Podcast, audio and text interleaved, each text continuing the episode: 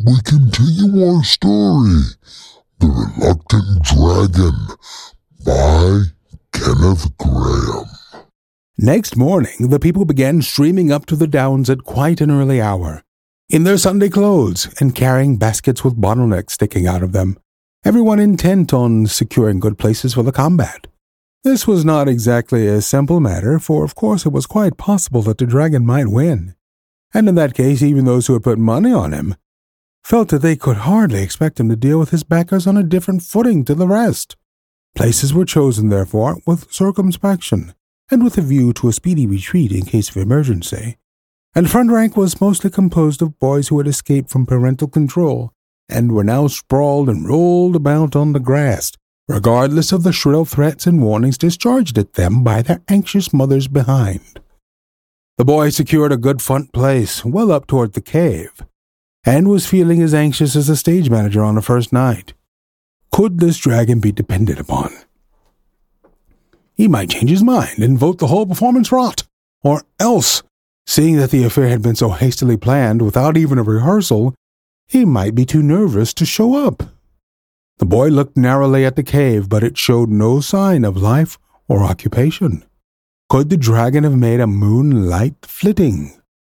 The higher portions of the ground were now black with sightseers, and presently a sound of cheering and a waving of handkerchiefs told that something was visible to them which the boy, far up towards the dragon end of the line as he was, could not yet see. A minute more, and Saint George's red plumes topped the hill, as the saint rode slowly forth on the great level space which stretched up to the grim mouth of the cave.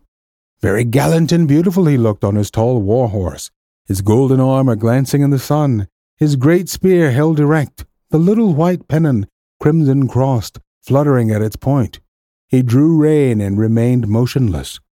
The lines of spectators began to give back a little, nervously, and even the boys in front stopped pulling hair and cuffing each other, and leaned toward expectant. "Now then, dragon," muttered the boy, impatiently, fidgeting where he sat. He need not have distressed himself, had he only known.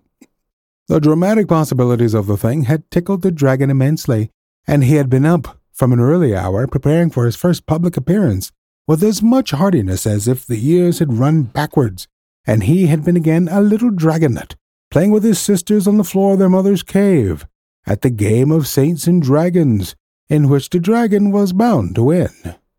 A low muttering, mingled with snorts, now made itself heard, rising to a bellowing roar which seemed to fill the plain. Then a cloud of smoke obscured the mouth of the cave, and out of the midst of it the dragon himself, shining, sea-blue, magnificent, pranced splendidly forth, and everybody said, "Ooh," as if he had been a mighty rocket. His scales were glittering, his long spiky tail lashed his sides, his claws tore up the turf and set it flying over his back, and smoke and fire incessantly jetted from his angry nostrils. "Oh, well done, dragon," cried the boy excitedly. "Didn't think he had it in him," he added to himself. Saint George lowered his spear, bent his head, dug his heels into his horse's sides, and came thundering over the turf. The dragon charged with a roar and a squeal, a great blue whirling combination of coils and snorts and clashing jaws and spikes and fire. "Missed!" yelled the crowd. That was a moment's entanglement of golden armor and blue-green coils and spiky tail, and then the great horse, tearing at his bit, carried the saint, his spear swung high in the air, almost up to the mouth of the cave. The dragon sat down and barked viciously, while Saint George with difficulty pulled his horse round into position. "End of round one," thought the boy. "How well they managed it! But I hope the saint won't get excited. I can trust the dragon, all right. What a regular play actor this fellow is." Saint George had at last prevailed upon his horse to stand steady, and was looking around him as he wiped his brow. Catching sight of the boy, he smiled and nodded, and held up three fingers for an instant. "It seems to be all planned out," said the boy to himself. "Round three is to be the finishing one, evidently. Wish it could have lasted a bit longer. Whatever is that old fool of a dragon up to now?" The dragon was employing the interval in giving a ramping performance for the benefit of the crowd. Ramping, it should be explained, consists of running round and round in a wide circle, and sending waves of ripples of movement along the whole length of your spine, from your pointed ears right down to the spike at the end of your long tail. When you are covered with blue scales, the effect is particularly pleasing, and the boy recollected the dragon's recently expressed wish to become a social success. Saint George now gathered up his reins and began to move forward, dropping the point of his spear and settling himself firmly in the saddle.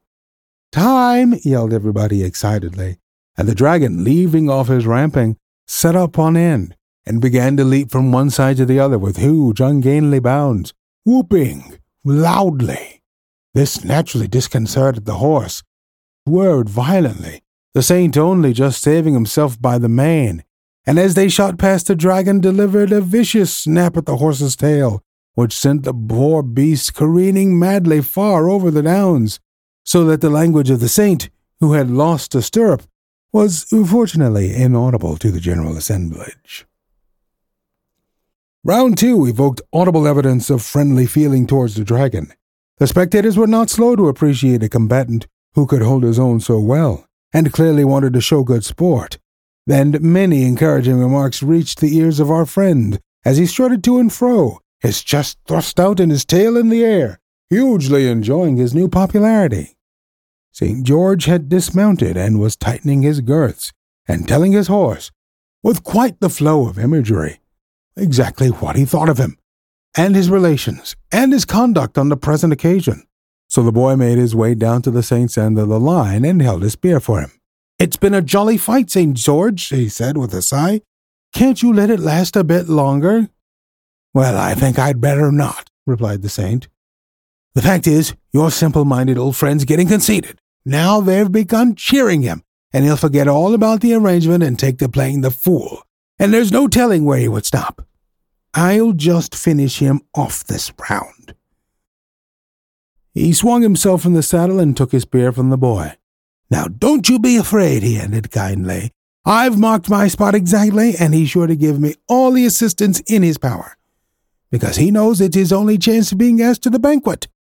Saint George now shortened his spear, bringing the butt well up under his arm, and, instead of galloping as before, trotted smartly towards the dragon, who crouched at his approach, flicking his tail till it cracked in the air like a great cart whip. The saint wheeled as he neared his opponent and circled warily round him, keeping his eye on the spare place, while the dragon, adopting similar tactics, paced with caution round the same circle, occasionally feinting with his head. So the two sparred for an opening, while the spectators maintained a breathless silence. Though the round lasted for some minutes, the end was so swift that all the boy saw was a lightning movement of the saint's arm, and then a whirl and a confusion of spines, claw, tail, and flying bits of turf. The dust cleared away, the spectators whooped and ran in cheering, and the boy made out that the dragon was down, pinned to the earth by the spear, while Saint George had dismounted and stood astride of him. It all seemed so genuine that the boy ran in breathlessly, hoping that the dear old dragon wasn't really hurt. As he approached, the dragon lifted one large eyelid, winked solemnly, and collapsed again. He was held fast to earth by the neck, but the saint had hit him in the spare place agreed upon, and it didn't even seem to tickle. "Bain't you going to cut his head off, master?" asked one of the applauding crowd. He had backed the dragon and actually felt a trifle sore. "Well, not today, I think," replied Saint George pleasantly. "You see, that can be done at any time. There's no hurry at all. I think we'll all go down to the village first and have some refreshments, and then I'll give him a good talking to, and you'll find he'll be a very different dragon." And that magic word, refreshment, the whole crowd formed up in procession and silently awaited the signal to start. The time for talking and cheering and betting was past. The hour for action had arrived. Saint George, hauling on his spear with both hands, released the dragon, who rose and shook himself and ran his eye over his spikes and scales and things, to see that they were all in order. Then the saint mounted and led off the procession, the dragon following meekly in the company of the boy, while the thirsty spectators kept at a respectful interval behind. There were great doings when they got down to the village again, and he had formed up in front of the inn. After refreshment, Saint George made a speech, in which he informed his audience that he had removed that direful scourge at a great deal of trouble and inconvenience to himself, and now they weren't to go about grumbling and fancying they've got grievances, because they hadn't. And they shouldn't be so fond of fights, because next time they might have to do the fighting themselves, which would not be the same thing at all. And there was a certain badger in the inn stables, which had got to be released at once, and he'd come and see it done himself. Then he told them that the dragon had been thinking over things, and saw that there were two sides to every question, and he wasn't going to do it any more, and if they were good, perhaps he'd stay and settle down there. So they must make friends and not be prejudiced, and go about fancying they knew everything there was to be known, because they didn't, not by a long way. And he warned them against the sin of romancing and making up stories and fancying other people would believe them, just because they were plausible and highly woven. Then he sat down amidst much repentant cheering, and the dragon nudged the boy in the ribs and whispered that he couldn't have done it better himself. Then everyone went off to get ready for the banquet. Banquets are always pleasant things, consisting mostly, as they do, of eating and drinking. But the especially nice thing about a banquet is that it comes when something's over, and there's nothing more to worry about, and tomorrow seems a long way off. Saint George was happy because there had been a fight, and he hadn't had to kill anyone, for he didn't really like killing, though he generally had to do it. The dragon was happy because there had been a fight, and so far from being hurt in it, the dragon was happy because there had been a fight, and so far from being hurt in it, he had won popularity and a sure footing in society. The boy was happy because there had been a fight, and in spite of it all, his two friends were on the best of terms.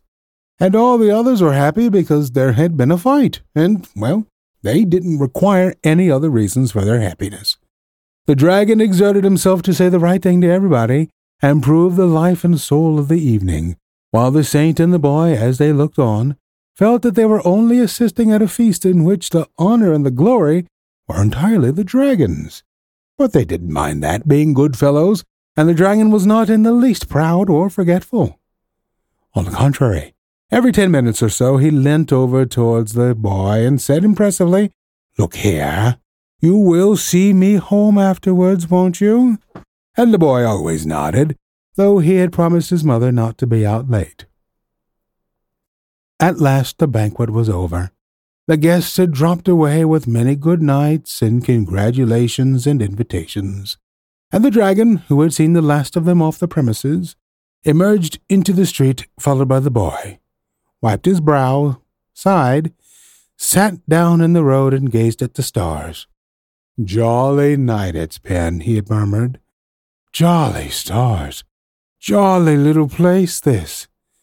Think I shall just stop here. Don't feel like climbing up any beastly hill. Boy's promised to see me home. Boy had better do it, then. No responsibility on my part. Responsibility all the boy's." And his chin sank on his broad chest, and he slumbered peacefully. "Oh, get up, dragon!" cried the boy piteously. "You know my mother's sitting up, and I'm so tired, and you made me promise to see you home. I never knew what it meant, or I wouldn't have done it." And the boy sat down in the road by the side of the sleeping dragon and cried. The door behind them opened. A stream of light illumined the road, and Saint George, who had come out for a stroll in the cool night air, caught sight of the two figures sitting there, the great motionless dragon and the tearful little boy. "What's the matter, boy?" he inquired kindly, stepping to his side. "Oh, it's this great lumbering pig of a dragon," sobbed the boy. "First he makes me promise to see him home, and then he says I'd better do it, and then goes to sleep. Might as well try to see a haystack home. And I'm so tired. And mother's here," he broke down again. "Now, don't you take on," said Saint George. "I'll stand by you, and we'll both see him home. Wake up, dragon," he said sharply, shaking the beast by the elbow. The dragon looked up sleepily. "What a night, George," he murmured. "What a—" "Now, look here, dragon," said the saint firmly. "Here's this little fellow waiting to see you home. And you know we ought to have been in bed these two hours, and what his mother will say, I don't know. And anybody but a selfish pig would have made him go to bed long ago. And he shall go to bed, cried the dragon, starting up. Poor little chap! Only fancy his being up at this hour. It's a shame, that's what it is. And I don't think, Saint George, you've been very considerate. But come along at once, and don't let us have any more arguing or shilly-shallying. You give me hold of your hand, boy. Thank you, George. An arm up the hill is just what I wanted. They set off up the hill arm in arm, the saint, the dragon, and the boy. The lights in the little village began to go out, but there were stars and a late moon as they climbed to the downs together. And as they turned the last corner and disappeared from view, snatches of an old song were borne back on the night breeze. I can't be certain which of them were singing, but I think it was the dragon. "Here we are at your gate," said the man, abruptly laying his hand on it. "Good night. Cut along in sharp, or you'll catch it." Could it really be our own gate? Yes, there it was, sure enough, with the familiar marks on its bottom bar made by our feet when we swung on it. "Oh, but wait a minute," cried Charlotte. "I want to know a heap of things. Did the dragon really settle down? And it—" "There isn't any more of that story," said the man, kindly but firmly. "At least not tonight. Now, be off. Goodbye." "Wonder if it's all true," said Charlotte, as we hurried up the path. "Sounded dreadfully like nonsense in parts." "Perhaps it's true for all that," replied encouragingly. Charlotte bolted in like a rabbit out of the cold and the dark, but I lingered a moment in the still frosty air, for a backward glance at the silent white world without, ere I changed it for the land of firelight and cushions and laughter. It was a day for choir practice, and carol time was at hand, and a belated member was passing homewards down the road, singing as he went. Then Saint George he made reverence in the stable so dim, "O vanquish the dragon so fearful and grim, so grim and so fierce, that now may we say, all peaceful is our waking on this very day." The singer receded, the carol died away, but I wondered with my hand on the door latch whether that was the song, or something like it, that the dragon sang as he toddled contentedly up the hill. Sometimes people are looking for a fight, and that's all they want. Nothing will satisfy them but. And sometimes you gotta give it to them. Just not in the way that they want. I'll tell you what I do want is a great deal. Perhaps from Amazon dot com. Everything from A to Z, right, right in their name.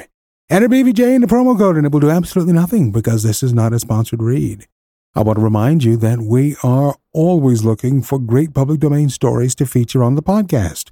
If you know of one, please email me, bigvoicej at gmail dot com. Don't forget to leave us a review on iTunes. We're all, uh, it helps to spread the word that we're putting people to sleep. It helps to spread the word that we're putting people to sleep each and every night. We now have a YouTube channel, tiny.cc. slash BVJ Bedtime. Thank you so much for listening. Good night. We'll continue with our story on our next episode. I want to remind you that we're always on the lookout for great public domain stories like this one to feature on the podcast. If you know of any, please let us know. bigvoicej at gmail dot com. Don't forget to leave us a review on iTunes. It helps to spread the word that we're putting people to sleep each and every single night. We also have a YouTube channel, tiny.cc slash BVJ Bedtime. Thank you so much for listening. Good night.